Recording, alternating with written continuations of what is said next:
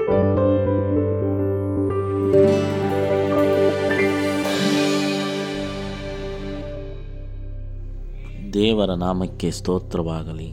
ದೇವರು ಒಳ್ಳೆಯವರು. ಈ ದಿನದ ಪಾಠದ ಭಾಗ ಗುರುವಾರ ನವೆಂಬರ್ ಹದಿನೆಂಟು. ಆರಾಧನೆಯ ಪ್ರಶ್ನೆ. ಕರ್ತನ ಮತ್ತು ಇಸ್ರೇಲರ ನಡುವಿನ ಒಡಂಬಡಿಕೆ ಸಂಬಂಧ. ಕೇಂದ್ರವು ಆರಾಧನೆಯಾಗಿತ್ತು. ತಮ್ಮ ಸುತ್ತಲಿನ ಪ್ರಪಂಚಕ್ಕಿಂತ ಭಿನ್ನವಾಗಿರುವುದು ಒಂದು ರಾಷ್ಟ್ರವಾಗಿ. ಅವರು ಮಾತ್ರ ನಿಜವಾದ ದೇವರನ್ನು ಆರಾಧಿಸುತ್ತಿದ್ದರು. ಅನ್ಯ ಜನಾಂಗದ ಸುಳ್ಳು ದೇವರು ಮತ್ತು ದೇವತೆಗಳಿಗೆ ವಿರುದ್ಧವಾಗಿ ಅವು ನಿಜವಾಗಿಯೂ ದೇವರುಗಳೇ ಅಲ್ಲ, ನಾನೇ, ನಾನೊಬ್ಬನೇ ದೇವರಾಗಿರಲಾಗಿ. ನನ್ನ ವಿನ ಬೇರೆ ಯಾವ ದೇವರು ಇಲ್ಲ. ಧರ್ಮೋಪದೇಶ ಕಾಂಡ ಮೂವತ್ತೆರಡು, ಮೂವತ್ತೊಂಬತ್ತು. ಧರ್ಮೋಪದೇಶ ಕಾಂಡ ನಾಲ್ಕು, ಹತ್ತೊಂಬತ್ತು. ಧರ್ಮೋಪದೇಶ ಕಾಂಡ ಎಂಟು ಹತ್ತೊಂಬತ್ತು. ಧರ್ಮೋಪದೇಶ ಕಾಂಡ ಹನ್ನೊಂದು ಹದಿನಾರು. ಧರ್ಮೋಪದೇಶ ಕಾಂಡ ಮೂವತ್ತನೇ ಅಧ್ಯಾಯ ಹದಿನೇಳನೇ ವಚನವನ್ನು ಓದಿದಾಗ, ಪ್ರಿಯರೇ, ಈ ಎಲ್ಲ ವಚನದಲ್ಲೂ ಸಾಮಾನ್ಯವಾಗಿ ಕಂಡುಬರುವ ಎಚ್ಚರಿಕೆ ಯಾವುದೆಂದರೆ, ನನ್ನ ಹೊರತು ನಿಮಗೆ ಬೇರೆ ದೇವರುಗಳು ಇರಬಾರದು. ನಾನೇ ದೇವರು ನನಗೆ ಮಾತ್ರ ಪೂಜಿಸಿ ಸಲ್ಲಿಸಬೇಕು. ಬೇರೆ ಯಾಕೆ ಈ ಮಾತನ್ನು ದೇವರು ಇಲ್ಲಿ ಪದೇ ಪದೇ ಆ ಜನರಿಗೆ ಮೋಶೆ ಮುಖಾಂತರ ಎಚ್ಚರಿಸುತ್ತಾರೆ ಅಂದರೆ ಜಗತ್ತಿನಲ್ಲಿ ಸತ್ಯವಿದೆ, ಸುಳ್ಳು ಇದೆ. ನಿಜವಾದ ದೇವರಿದ್ದಾರೆ, ಅದೇ ರೀತಿ ಸೈತಾನನು ಇದ್ದಾನೆ. ಅದೇ ರೀತಿಯಾಗಿ ಈ ಜನಗಳು ಸುಳ್ಳು ದೇವರುಗಳನ್ನು ನಂಬಿ, ಪರಿಶುದ್ಧವಾದ ದೇವರನ್ನು ಬಿಟ್ಟು ಅಶುದ್ಧವಾದ ಮಾರ್ಗದಲ್ಲಿ ನಡೆದಾಗ ಅವರಿಗೆ ನಾಶ ಕಟ್ಟಿಟ್ಟ ಬುದ್ಧಿ. ಹಾಗಾಗಿ ಎಲ್ಲಿ ಈ ಜನರು ನಿಜವಾದ ದೇವರನ್ನು ಬಿಟ್ಟು ತಪ್ಪಾದ ಮಾರ್ಗದಲ್ಲಿ ಹೋಗಿ ನಾಶನವನ್ನು ತಂದುಕೊಳ್ಳುತ್ತಾರೋ ಎಂಬ ಉದ್ದೇಶದಿಂದ ಈ ಮಾತು ಅನೇಕ ಸಲ ಇದು ಪುನರಾವರ್ತನೆಗೊಂಡಿದೆ ಪ್ರಿಯರೇ.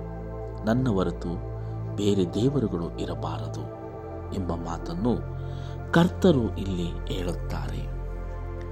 ಆದ್ದರಿಂದ ದೇವಜನರು ಯಾವಾಗಲೂ ಎಚ್ಚರದಿಂದ ಇರತಕ್ಕದ್ದು.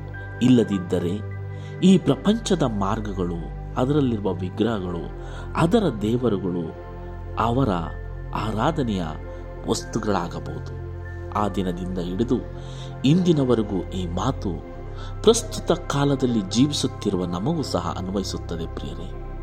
ನಾವು ಸತ್ಯವಾದ ದೇವರನ್ನು ಬಿಟ್ಟು ಈ ಲೋಕದಲ್ಲಿರುವ ಬೇರೆ ಯಾವುದನ್ನೇ ನಾವು ಪೂಜಿಸಿದರೂ ಸಹ ಅದು ವಿಗ್ರಹಾರಾಧನೆಗೆ ಸಮವಾಗುತ್ತದೆ. ಒಂದು ವೇಳೆ ಯಾರೋ ಒಬ್ಬ ಮನುಷ್ಯನನ್ನು ಆತನು ನಮಗೆ ತುಂಬ ಸಹಾಯ ಮಾಡಿದ್ದಾನೆ, ತುಂಬ ನಮಗೆ ಉಪಕಾರ ಮಾಡಿದ್ದಾನೆ ಎಂದು ಆತನನ್ನು ಪೂಜಿಸಿದರೂ ಸಹ ಅದು ಪಾಪವೆಂದು ಸತ್ಯವೇದ ಹೇಳುತ್ತದೆ. ಹೇಗೆ ಪಾಪ? ಆತನು ನಮಗೆ ಸಹಾಯ ಮಾಡಿದ್ದಾನೆ. ದೇವರಿಗೆ ಸ್ತೋತ್ರ ಹೇಳೋಣ. ಆತನನ್ನು ಪ್ರೀತಿಸೋಣ.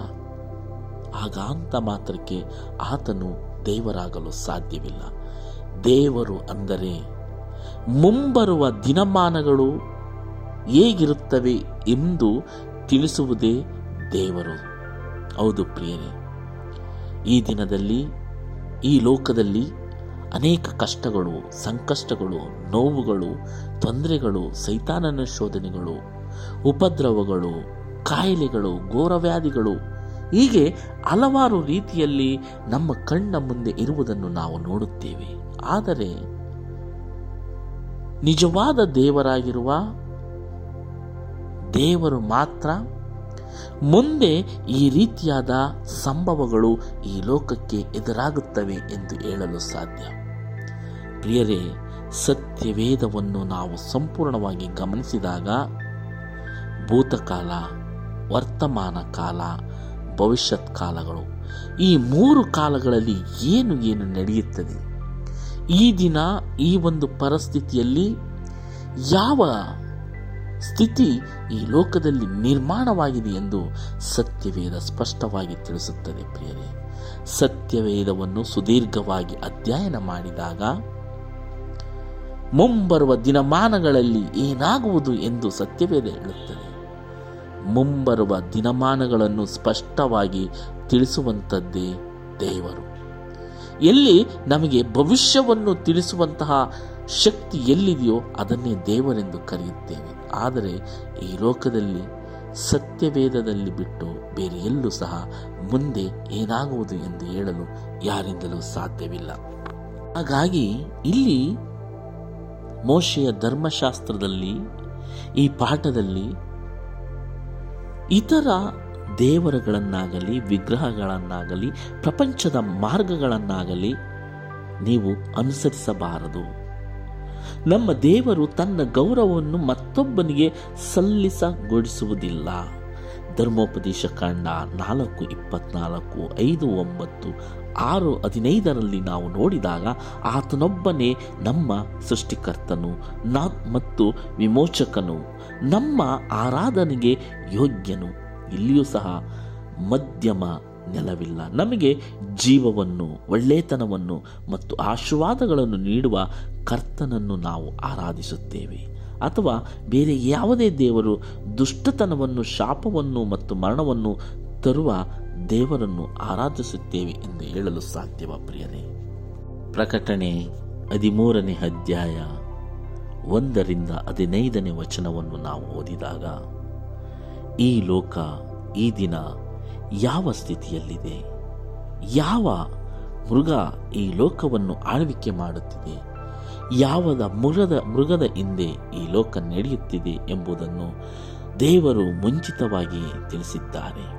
ಕ್ರಿಸ್ತ ಶಕ ತೊಂಬತ್ತೈದರಲ್ಲಿ ಈ ದಿನ ಏನು ನಡೆಯುತ್ತದೆ ಎಂಬ ವಿಷಯವನ್ನು ಈ ಸತ್ಯವೇದದಲ್ಲಿ ಗೂಢಾರ್ಥದ ಮುಖಾಂತರ ಸಾಂಕೇತಿಕವಾದ ಭಾಷೆಯಲ್ಲಿ ನಮಗೆ ತಿಳಿಸಿದ್ದಾರೆ. ಪ್ರವಾದನೆಯ ಮೂಲಕ ತಿಳಿಸಿದ್ದಾರೆ. ಮುಂದೆ ನಡೆಯುವಂಥ ವಿಷಯಗಳನ್ನು ತಿಳಿಸುವುದಕ್ಕೆ ಶಕ್ತಿ ಇರುವಂಥದ್ದೇ ನಿಜವಾದ ದೇವರು. ಹೌದು ಪ್ರಿಯರೇ, ಮುಂಬರುವ ದಿನಮಾನಗಳಲ್ಲಿ ಏನಾಗುತ್ತದೆ ಎಂದು ತಿಳಿಸಿದೆ ತಿಳಿಸಿದೆ ಬೈ ಸತ್ಯವೇದದಲ್ಲಿ. ಆ ತಿಳಿಸಿರುವ ಪ್ರಕಾರವೇ ಈ ದಿನದಲ್ಲಿ ನಡೆಯುತ್ತಿದೆ. ಈ ಸತ್ಯವೇದವನ್ನು ಸರಿಯಾಗಿ ಅಧ್ಯಯನ ಮಾಡಿದಾಗ ನಾವು ಈ ಸಮಯದಲ್ಲಿ ಹೇಗೆ ಜೀವಿಸಬೇಕು ಎಂದು ನಮಗೆ ಧೈರ್ಯವನ್ನು ಕೊಡುವಂತಾಗಿದೆ. ಹೌದು ಪ್ರಿಯರಿ ಜಗತ್ತಿನಲ್ಲಿ ಅನೇಕ ಜನರು ಈ ದಿನ ನೋವಿನಲ್ಲಿ, ಸಂಕಟದಲ್ಲಿ, ಕಷ್ಟದಲ್ಲಿ ಬಿದ್ದಿದ್ದಾರೆ. ಅನೇಕರು ಮತ್ತೆ ಯಾವ ರೋಗ ಬಂದು ನಮ್ಮನ್ನು ಆವರಿಸಿಕೊಳ್ಳುತ್ತದೆ ಎಂಬ ಭಯದಲ್ಲಿ ಬದುಕುತ್ತಿದ್ದಾರೆ. ಬಂದಿರುವ ಆ ರೋಗವನ್ನು ಸೋಲಿಸಲಾಗದೆ ಅನೇಕ ವಿಧದಲ್ಲಿ ಭಯದಲ್ಲಿ ಜೀವನ ಮಾಡುವಂಥವರು ಹಲವಾರು ಇದ್ದಾರೆ. ಈ ರೀತಿಯಾಗಿ ಮುಂಬರುವ ದಿನಮಾನಗಳಲ್ಲಿ ಹೀಗೆ ನಡೆಯುವುದು ಎಂದು ಸತ್ಯವೇದ ತಿಳಿಸುತ್ತದೆ ಪ್ರಿಯರೇ. ಅದಕ್ಕಾಗಿ ಆ ಒಬ್ಬ ನಿಜವಾದ ದೇವರನ್ನು ಆರಾಧಿಸಿ, ಸತ್ಯವಾದ ದೇವರನ್ನು ಆರಾಧಿಸಿ, ಈ ರೀತಿ ಆರಾಧಿಸಿದಾಗ ನಿಮಗೆ ಸತ್ಯ ತಿಳಿಯುವುದು, ಸತ್ಯದಿಂದ ಬಿಡುಗಡೆಯಾಗುವುದು. ಅದಕ್ಕಾಗಿ ನೀವು ನನ್ನ ಬಿಟ್ಟು ಬೇರೆ ದೇವರುಗಳನ್ನು ಪೂಜಿಸಬಾರದು ಎಂದು ಈ ಸತ್ಯವೇದದಲ್ಲಿ ಈ ಒಂದು ವಾಕ್ಯ ಬರುತ್ತದೆ ಪ್ರಿಯರೇ. ಹಾಗಾಗಿ ನಾವು ಸತ್ಯವನ್ನು ಹಿಡಿದುಕೊಳ್ಳೋಣ. ಎಲ್ಲವನ್ನೂ ಪರಿಶೀಲನೆ ಮಾಡಿ ಸತ್ಯವನ್ನು ಭದ್ರವಾಗಿ ಹಿಡಿದುಕೊಂಡಾಗ ಆ ಸತ್ಯದ ದೇವರು ನಮ್ಮನ್ನು ಸತ್ಯದ ಕಡೆಗೆ ನಡೆಸುತ್ತಾರೆ. ಈ ಲೋಕದಲ್ಲಿರುವ ಮೋಸ, ಅನ್ಯಾಯ, ಸುಳ್ಳು ಎಲ್ಲದರಿಂದ ನಮ್ಮನ್ನು ಬಿಡುಗಡೆಗೊಳಿಸುತ್ತಾರೆ. ನಾವು ಈ ಲೋಕದಲ್ಲಿ ಬದುಕುವ ರೀತಿಯನ್ನು ಕಲಿಸಿಕೊಡುತ್ತಾರೆ. ಈ ರೀತಿಯಾಗಿ ನಾವು ಆರಾಧನೆ ಎಂದರೆ ಏನು? ಆ ಪ್ರಶ್ನೆಗೆ ನಾವು ಉತ್ತರವನ್ನು ಕಂಡುಕೊಳ್ಳಬಹುದು ಪ್ರಿಯರೇ. ಮತ್ತೆ ಮುಂದಿನ ಪಾಠದಲ್ಲಿ ಭೇಟಿಯಾಗೋಣ. ವಂದನೆಗಳೊಂದಿಗೆ. ಆಮೇಲೆ